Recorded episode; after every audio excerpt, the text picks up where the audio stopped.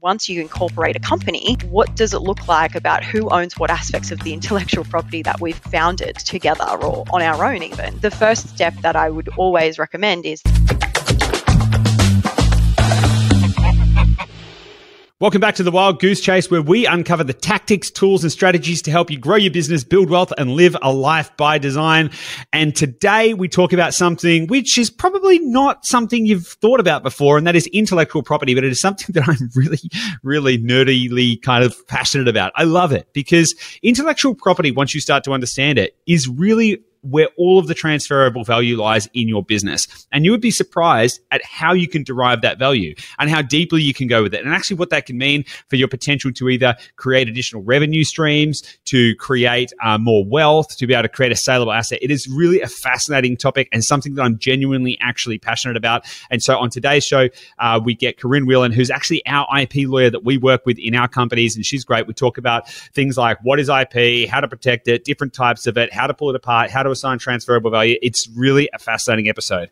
So if you've got a business of any size, it doesn't matter whether you're a coach doing $100,000 a year or if you've got a $50 million, you know, multimedia manufacturing company type thing, this is going to be a great show because you're going to unlock new ways to think about how to find hidden value in your business. So I'm super passionate about this and I love it. And of course, if you're watching this on YouTube, make sure you subscribe, hit the subscribe button, hit the like button. Anywhere else, make sure you do the same thing. And if you're not watching this on YouTube, I recommend you do go to YouTube, sign and subscribe to the channel. We're building a great following there. Thank you so much uh, for participating. Thank you so much for your support. Without any further ado, let's get stuck right into it. I'll see you on the inside. Welcome back to the Wild Goose Chase. Joining me today is Corinne Whelan. Corinne is a practice leader at LegalVision. She's also an expert in commercial law, intellectual property, franchising, and loads more stuff. And I'm very excited, Corinne, to talk to you today about intellectual property, which is not what most people think of when they think about an interesting and scintillating topic. But I've got to say, I actually think it's really, really, really, really interesting and super fun, which might just mean that I'm a nerd. I don't know, but I'm hoping you also Look, think it's fun, and I'm hoping. I was going to say you and me both. okay, okay. Well, that's good. That's that's good. That's good. It's a topic that a lot of people don't think about, um, particularly anyone who's in business. And I just you know, you and I have had a lot of interactions about this, and for the benefit of everyone who's watching this on YouTube, and if you are watching this, make sure you hit the subscribe button, or if you're listening to this, um, Corinne and I actually work together in the context that um, Corinne is our lawyer when it comes to IP and all of that kind of stuff. So we're actually working really, really closely, and we've had the opportunity to dig into this. But before we crack on, Corinne, what on earth made you get into what made you get into law? And then how did you end up in this kind of ip side of things? It's kind of funny my journey of getting into law. Really i didn't really know what i was going to do after i finished high school and i ended up with good enough marks to get into a double degree of um, psych and law. So i thought i'd like test it out and go okay well let's try both and see which one i want to do. Ended up doing both degrees and enjoyed the law aspect of it a lot. Kind of started out with a job in chambers with some barristers. That really kind of got this passion for law happening. They were really good. They encouraged me a lot, said I was a good lawyer. And I was like, well, I must be on the right path somewhere. And then I went to a couple of different firms. And in that process, I ended up working under um, a special counsel who actually specialized in franchising and commercial law at the time. So, funny story, I actually started out in wills and estates, which is really boring, you know, dealing with people dying and, you know, all of that will I'm sure stuff. someone finds it interesting, just in the same way that you find IP interesting. I'm sure somebody exactly. else finds that interesting. Exactly. So um, I was meant to kind of do that when I changed to this firm that I was at prior to, prior to LegalVision. I ended up enjoying the commercial aspect, um, and I was doing a whole range of commercial law, specifically franchising, um, because it's quite a niche area. Obviously, with when you talk about franchising, it's using other people's intellectual property and giving that mm. to third parties. That aspect intrigued me. Um, and I worked with a lot of big franchisor clients, and that really kind of sparked a passion of working with these big, you know, international brands and taking them and expanding them across Australia and also across the world. you said something really interesting there that franchising is, I'm paraphrasing massively, but franchising yeah. is effectively paying to use somebody else's IP, which is not, I don't, I don't think that's how a lot of people would be thinking about it. They'd be thinking mm-hmm. like, you know, they might use terms like business in a box or they get but they're probably not actually thinking like the specific thing that is being transferred, the transferable value, in fact, is the IP, which the that IP, and I'd love to actually just touch on the difference between franchising and licensing. And if I yeah. and because I think, correct me if I'm wrong, but franchising, you get the brand, you pay a fee to get both the brand and the systems. Mm. And licensing, you pay a fee to get either the brand or the systems. Is that sort of right, or have I kind of got that a little bit wrong? No, it's sort of right. I mean, it depends on which kind of country you're in. So it's very right. jurisdictional. But in Australia, um, what a franchise agreement is is actually defined in legislation. So a lot of people, when they're looking at franchising, they do come to me with this whole, I don't want to, oh, like, I don't want a franchise or I don't want a license. What are my options? Um, and it's actually mm-hmm. defined. But you you've pretty much summarized it. There's a lot more of control element in it. But basically, when you're franchising, you are essentially giving someone all of that intellectual property, all of your know-how, you know, how to run a business on a day-to-day basis. You basically got mm-hmm. a, something that's replicable, and you're giving it to someone else to replicate in a different area. And that's all IP. Everything that you're giving them is IP, your customer databases, your trademarks, you know, even mm. sometimes your business name. Super interesting. Okay. So, because you touched on then there are a few types of IP, and a lot of people don't think about this as well. Like, so mm-hmm. when people most people don't think about IP, but if they were to think about it, they would probably think about it being something like, have I come up with an invention? Like, is mm. there something, is there something completely unique that I've spontaneously combusted into the world in some way um, that I'm like, it might be something that you might think about patenting, right? But then yeah. there's a lot of businesses out there. For example, if you look at like, let's just say a coaching business model, which inherently most people say has, oh, no saleable value and all of that kind of stuff. And it's like, well, if you can define what pieces of that actually do have value, which is in effect your your asset property, uh, yes, that actually create and and a customer list is that is that IP or is that just an asset? It's an asset, but I would definitely say it's intellectual property based on the fact that you what you need to think about is what's gone into creating that customer, you know, list, for example? Mm. Are you spending time driving relationships, building a particular way of providing a service that's unique to you that has mm. brought that client on board? And all of that, I think, needs to be considered a little bit more when we're talking about intellectual property. And that is that kind of, you know, those forms that aren't necessarily registerable, um, like when we're thinking about patents or we're thinking about trademarks. There's a lot of other mm. elements and aspects to intellectual property that we often kind of ignore and leave on the back burner. And we mm-hmm. think, okay, IP, have I registered my trademark or my logo and made sure that it's, you know, protected with IP Australia? Have I gone and, you know, I've created this cool concept, can I patent it? And that's just like, they're just two aspects of registering IP when there's other, you know, less kind of measurable or tangible forms of IP that are all part of the IP journey that we often ignore or forget about that are super crucial to any business that's operating or any system that you could be you know using throughout the world and also locally. Yeah. Okay. Cool. So so let's reel off a few things that kind of constitute that. You mentioned like logo, company name. Like, what are other some other common forms of IP that most businesses have that they might not actually be thinking about as IP? Yeah. Well, something that I know you and I have discussed, Goose, is mm. things like software. I think people often, you know, obviously software as a service is a, is a huge thing at the moment, and I think it's only ever going to get bigger. And often when people look at what their assets are and what their intellectual property is as one of those assets, they often don't think about the fact that that software that's being created and developed has multi like multiple parts of intellectual property within that software itself the code that's written into it the you know all of the system itself. So it's one of those aspects that I think, you know, is a, is a great example of intellectual property that you could break down. Again, things like color schemes, obviously, a lot of that's not really like people don't often register that as trademarks, but it's usually associated with your marks. But, you know, when we're thinking about someone's branding as a whole, we think mm. about particular color schemes or color palettes that are used. That's another form that obviously that comes into more, it's not registerable very often, but it is something that you should be thinking about because it creates brand awareness and it's something that's specific specific to you that you would look mm. at. And, you know, other examples are, you know, your operations, which we kind of you know mentioned briefly and again in the franchising world this is really important because we have what we call an operations manual and all of that is basically you hand your franchisee a book and that book is basically here's how to run my business that I've created from scratch. All of those operational aspects are definitely intellectual property, and you don't really want that stuff to get into the hands of competitors either. So you have to be really careful with thinking about, well, what am I handing over to people? How am I articulating, you know, every stage of that customer service process that keeps my customers happy and wanting to come back to my brand on a day-to-day basis. So there's there's some kind of less common things that people think about. Most people are overlooking hidden value in their business. What I mean by value is I mean actual company value, right? Mm. I think about uh, how to value a business and I might look at things like profit. Okay, it's a multiple of EBITDA or something like that. That is true.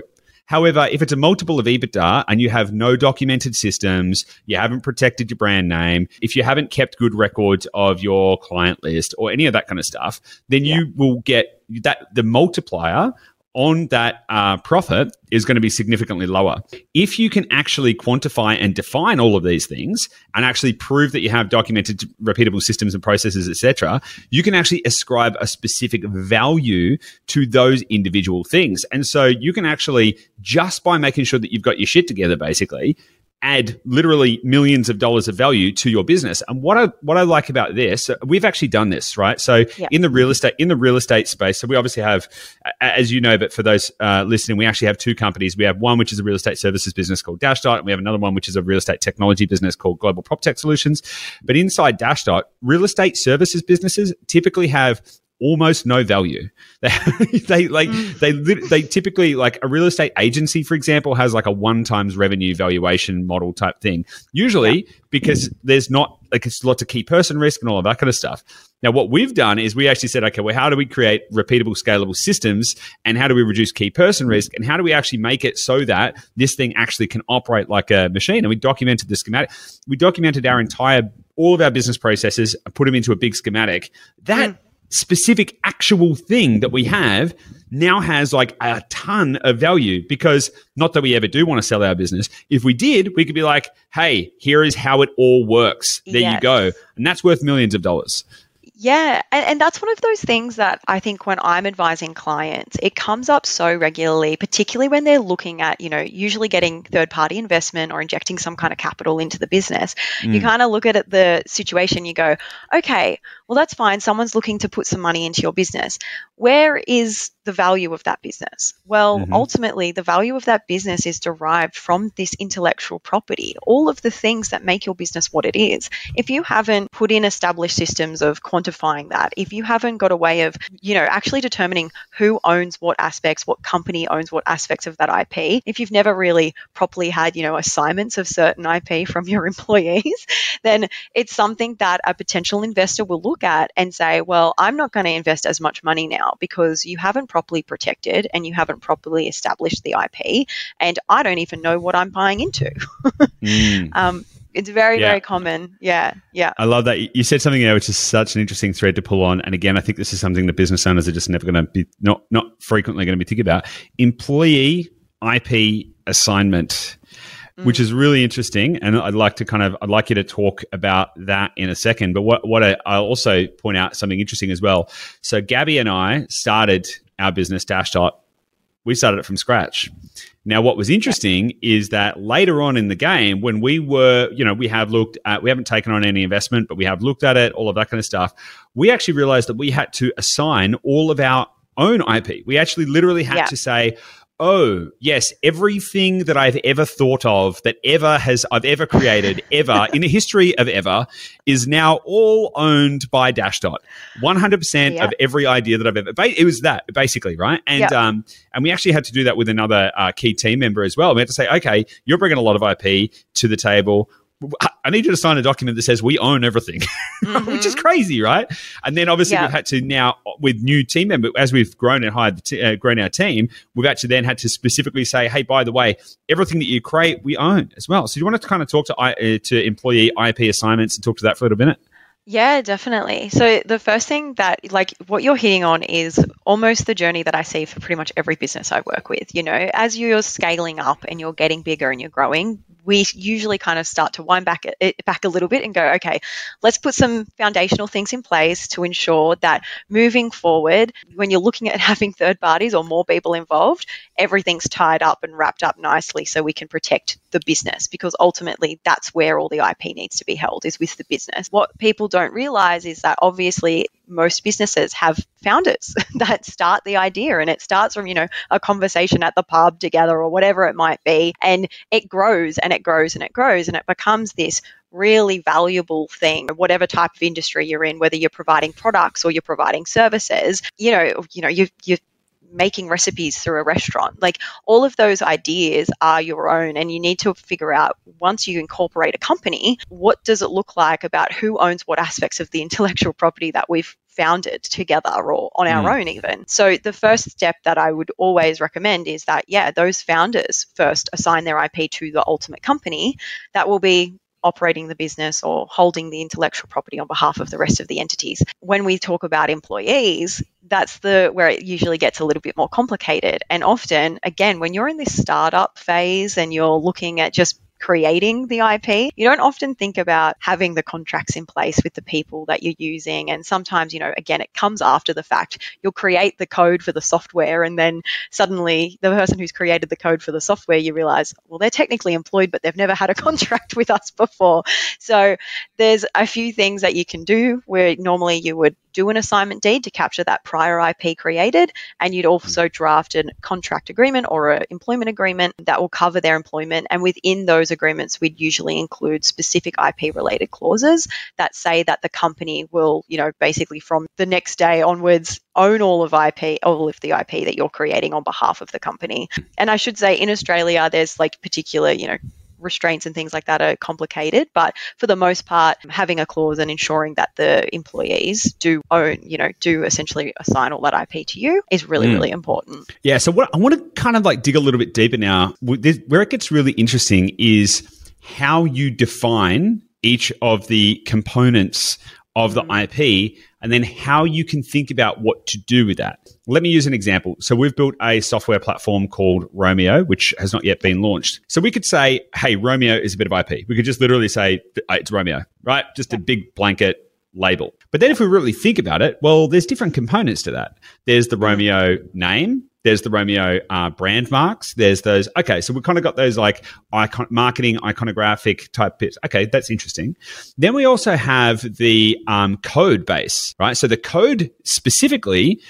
18,000 lines of code or whatever it is that make up the tool, that is a piece of IP.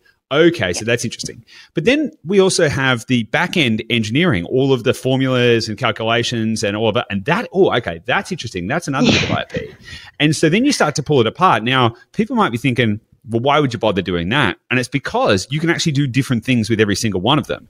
Every single yes. one of them has a different potential value. And just to kind of pull this apart to make it real. So let's use Romeo, for example. Mm. We could, for example, say we're going to license the code to someone, but they're not going to get any of the back end engineering and they're not going to get the brand name. But we could license the code.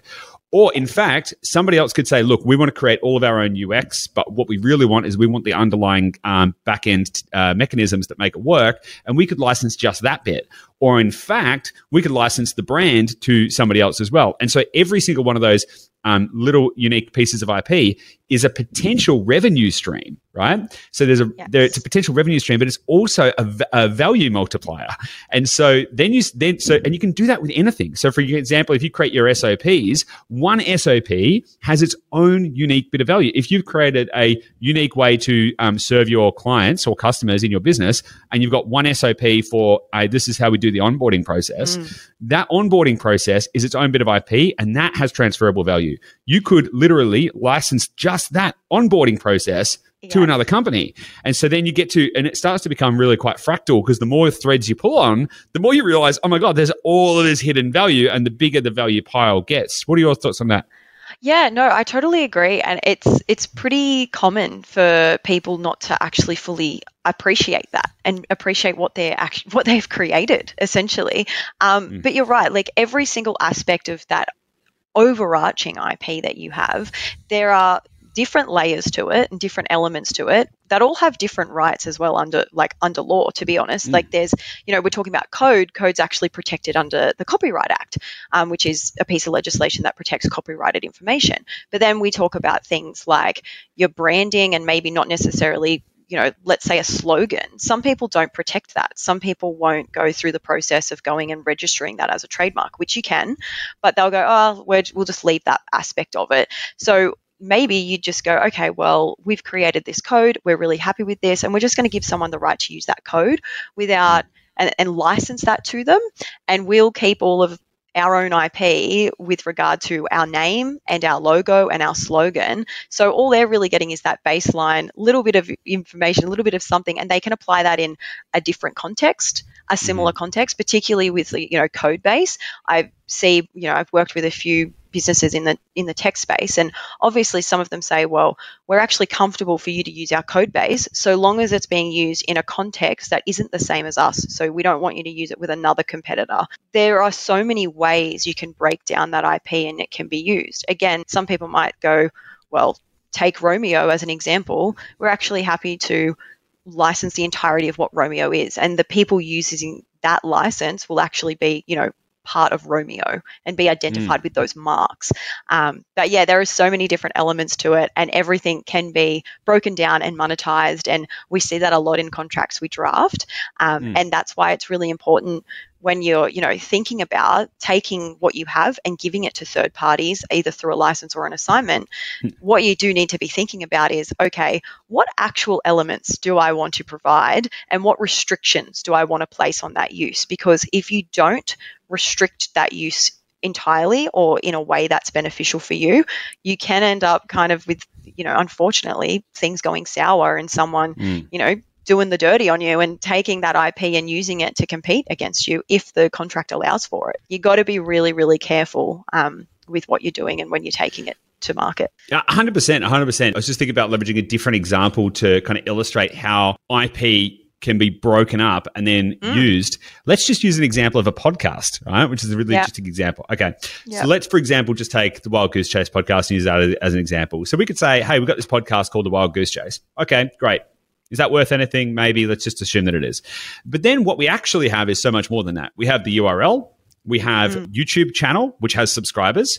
You know, we have the other channels that we distribute on, which have subscribers. Each of those individually and those subscriber bases, they are they are valuable. We could sell the YouTube channel because a lot of people don't. A lot of people think, oh, do I want to sell my business or not? Rather than like, could I sell a little bit of my business? Or could I, in fact, do a JV? So, if we, for example, own all of the videos, that's all of the content that is created, that is IP. And each individual one of those is an individual bit of IP. And for example, we mm. might not saying that we the, uh, the content is appropriate to do this, but there could be someone who wants to put together some kind of course or membership site and they're looking for content and we could say hey well we've yeah. got this content. Do you want to license the videos but no other part of the brand? You know no none of the brand. Um, you don't get the name. You don't get the colors. You don't get the youtube channel but what you do is you get the right to use the videos in your membership site.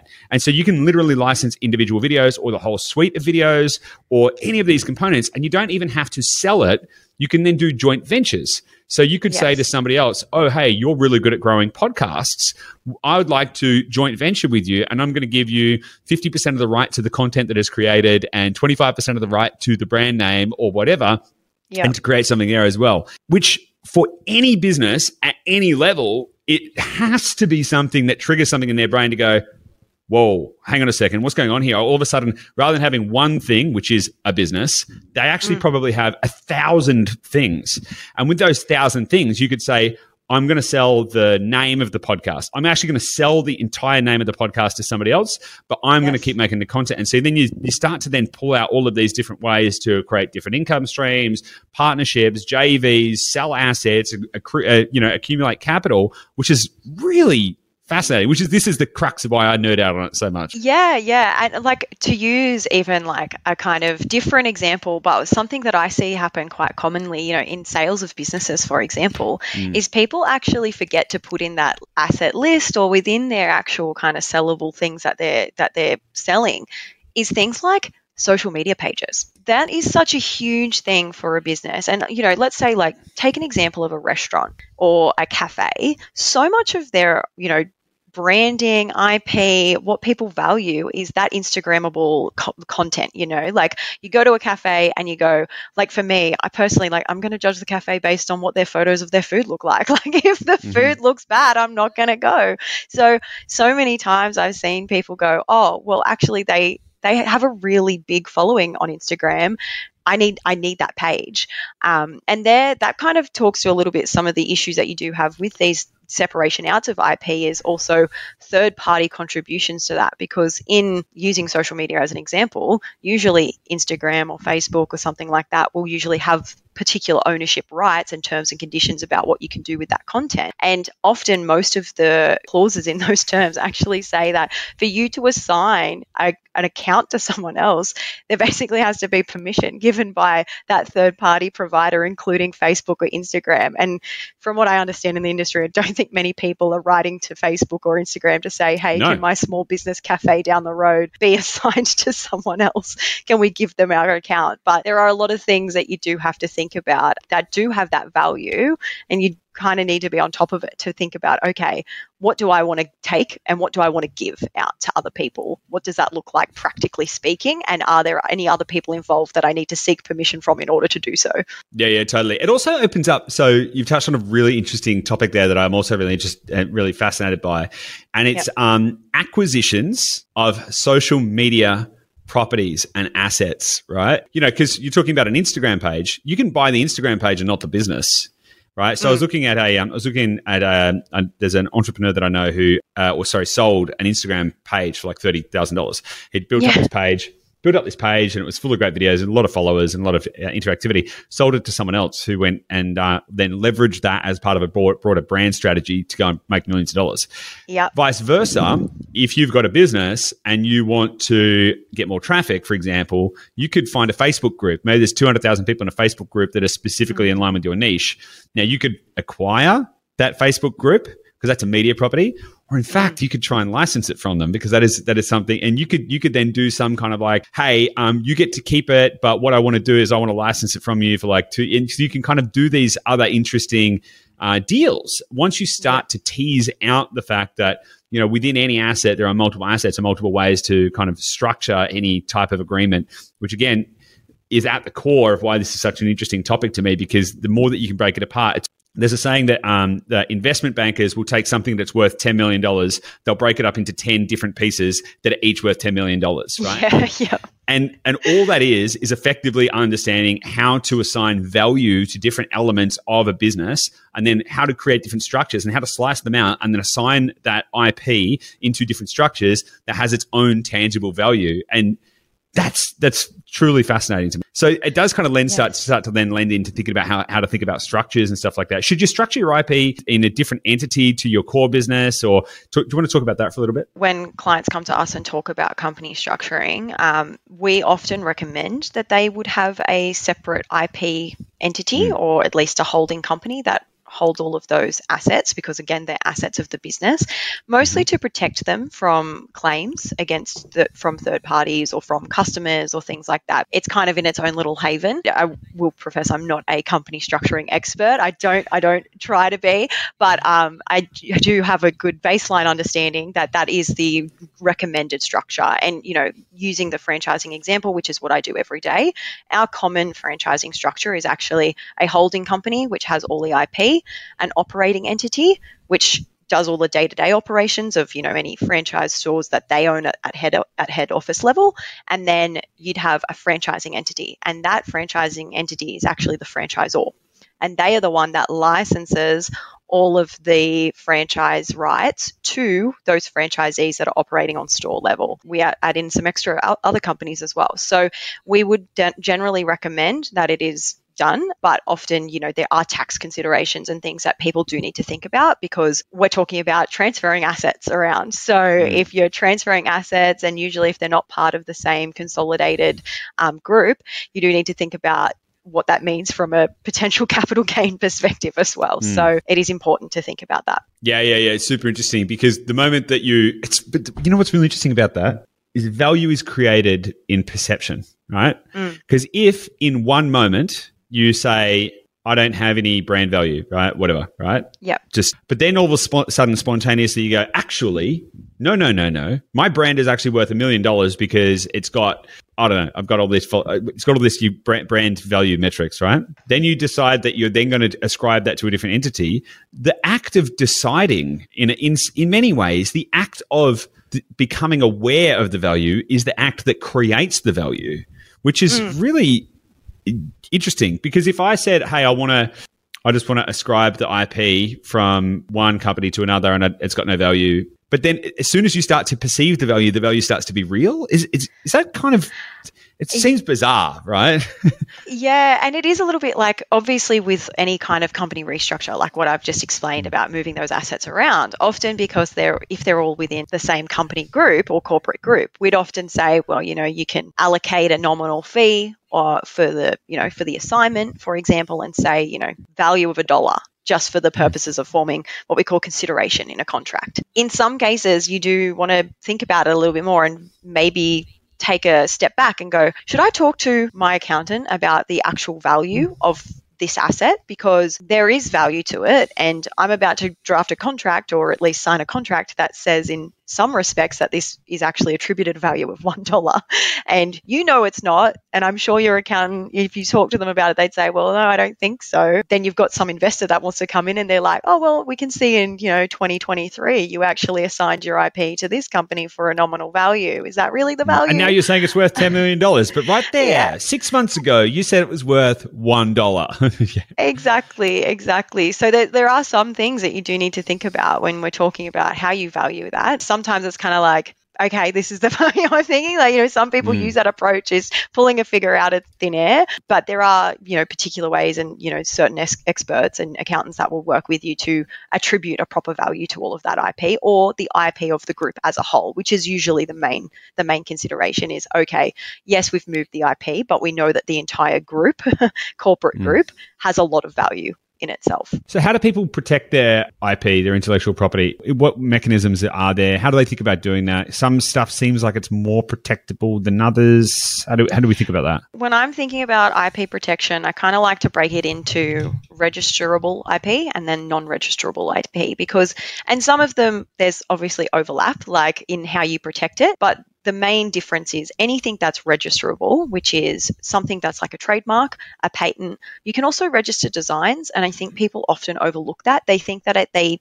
basically have to patent, you know, a particular thing they've created. Again, patents are really expensive and it's a really long-winded process to try and get that protection. And it has to be unique in the market. Some no one can have done it before. So often when people don't have something super unique or novel that, you know, is capable of being patented, you can still register like the design, which, you know, maybe you've created a cool handbag that's different to everybody else's.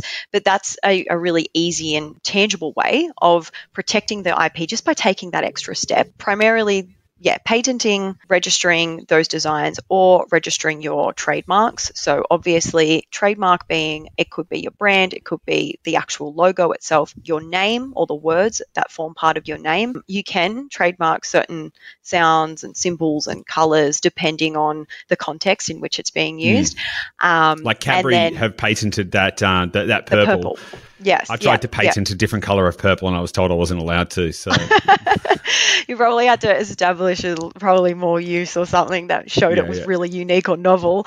Um, but it, yeah, in, in those kind of ways, they're the, they're the ways you would register your IP. And before I kind of go into details about the other things, one thing I want to flag as well is most systems of registering IP are jurisdictional, i.e., it's based on where you are located. So if you register a trademark in Australia, that mark will not be protected in America um, or in even in New Zealand. So you need to be really thoughtful about where you're planning on expanding next because it may be worthwhile talking to your lawyer or a trademark attorney and working out, okay, where am I going to expand to next? Because what businesses do, some businesses make a living off essentially seeing what brands are coming up and trying to register it so that they have to buy it off them. And that happened it's with the same. Afterpay. Yeah, exactly, exactly. Yeah.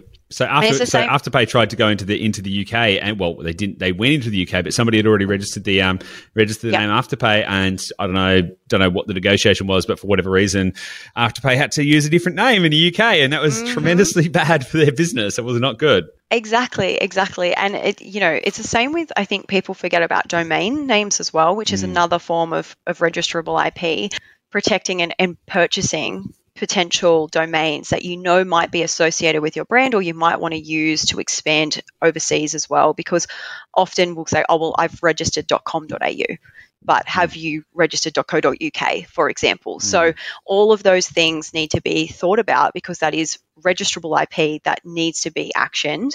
Um, and, you know, I do training with, you know, entrepreneurs and particularly female entre- entrepreneurs as part of a, a, particular group. And so the number one thing that comes up when I'm talking to a lot of people that are starting out, they've already been running their business under a particular business name. They've got their product. They're like ready to go to market. And I'm like, have you looked on IP Australia? for the trademark mm-hmm. and for that name. And they're like, oh my gosh, there's someone with the exact same name. And it's like, well, you can't use it.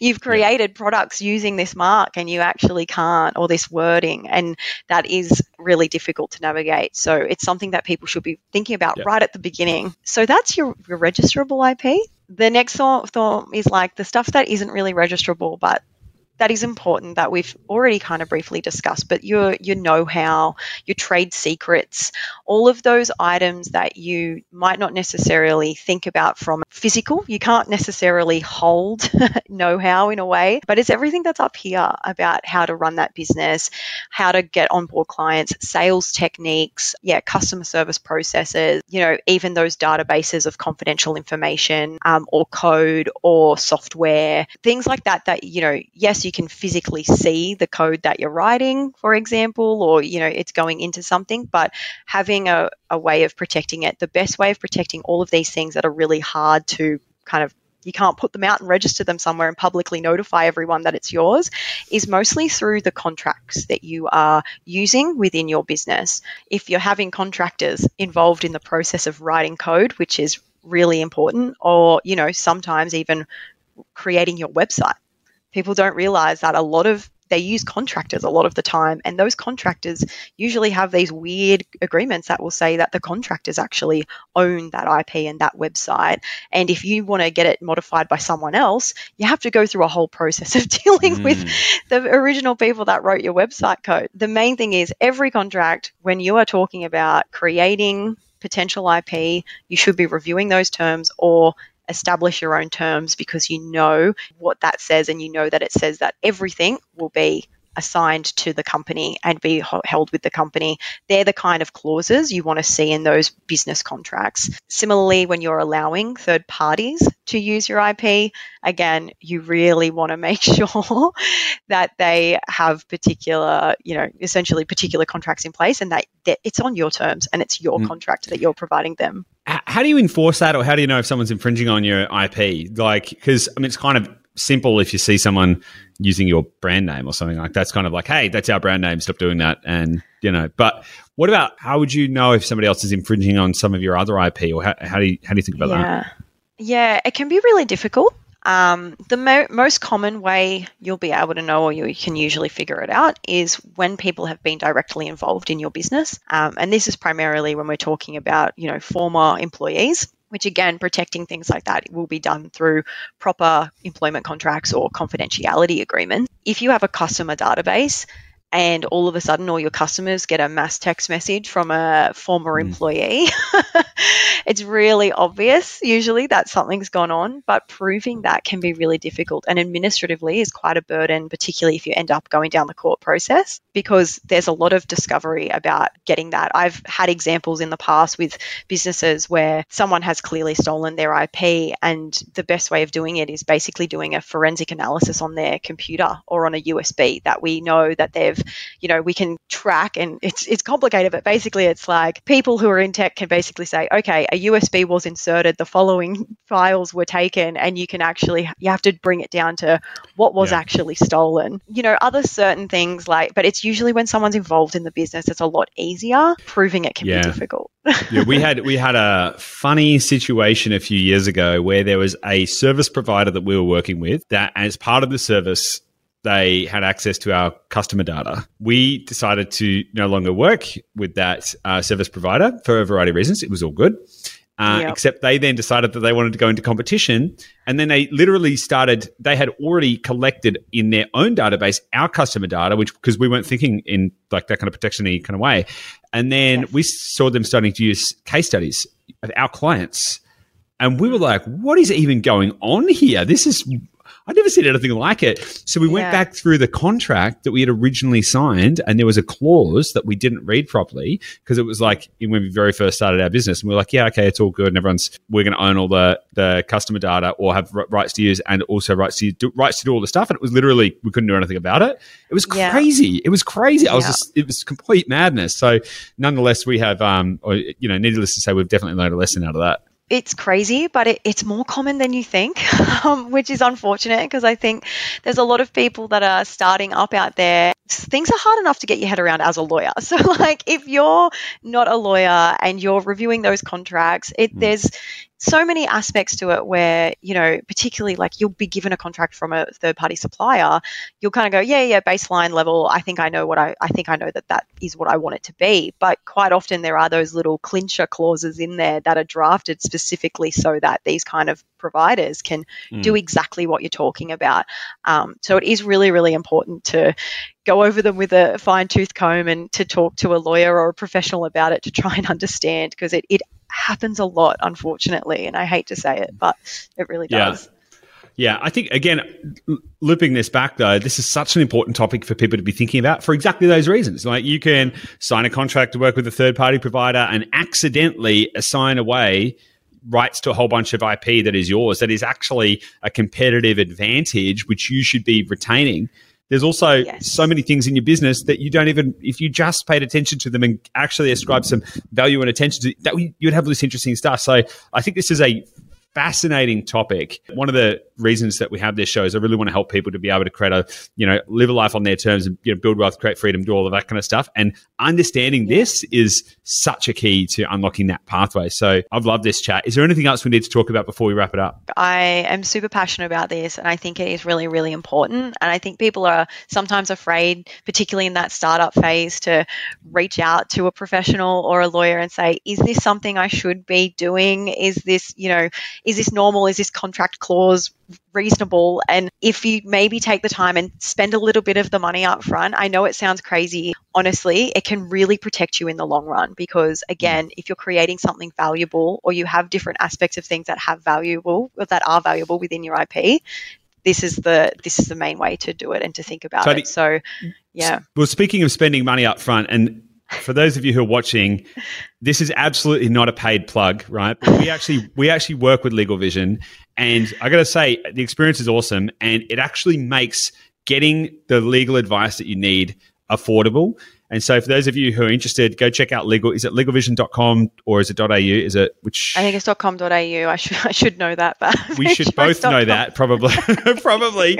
Anyway, just Google LegalVision. Go check them out. Again, this is not a paid promotional plug. This is not what this is about.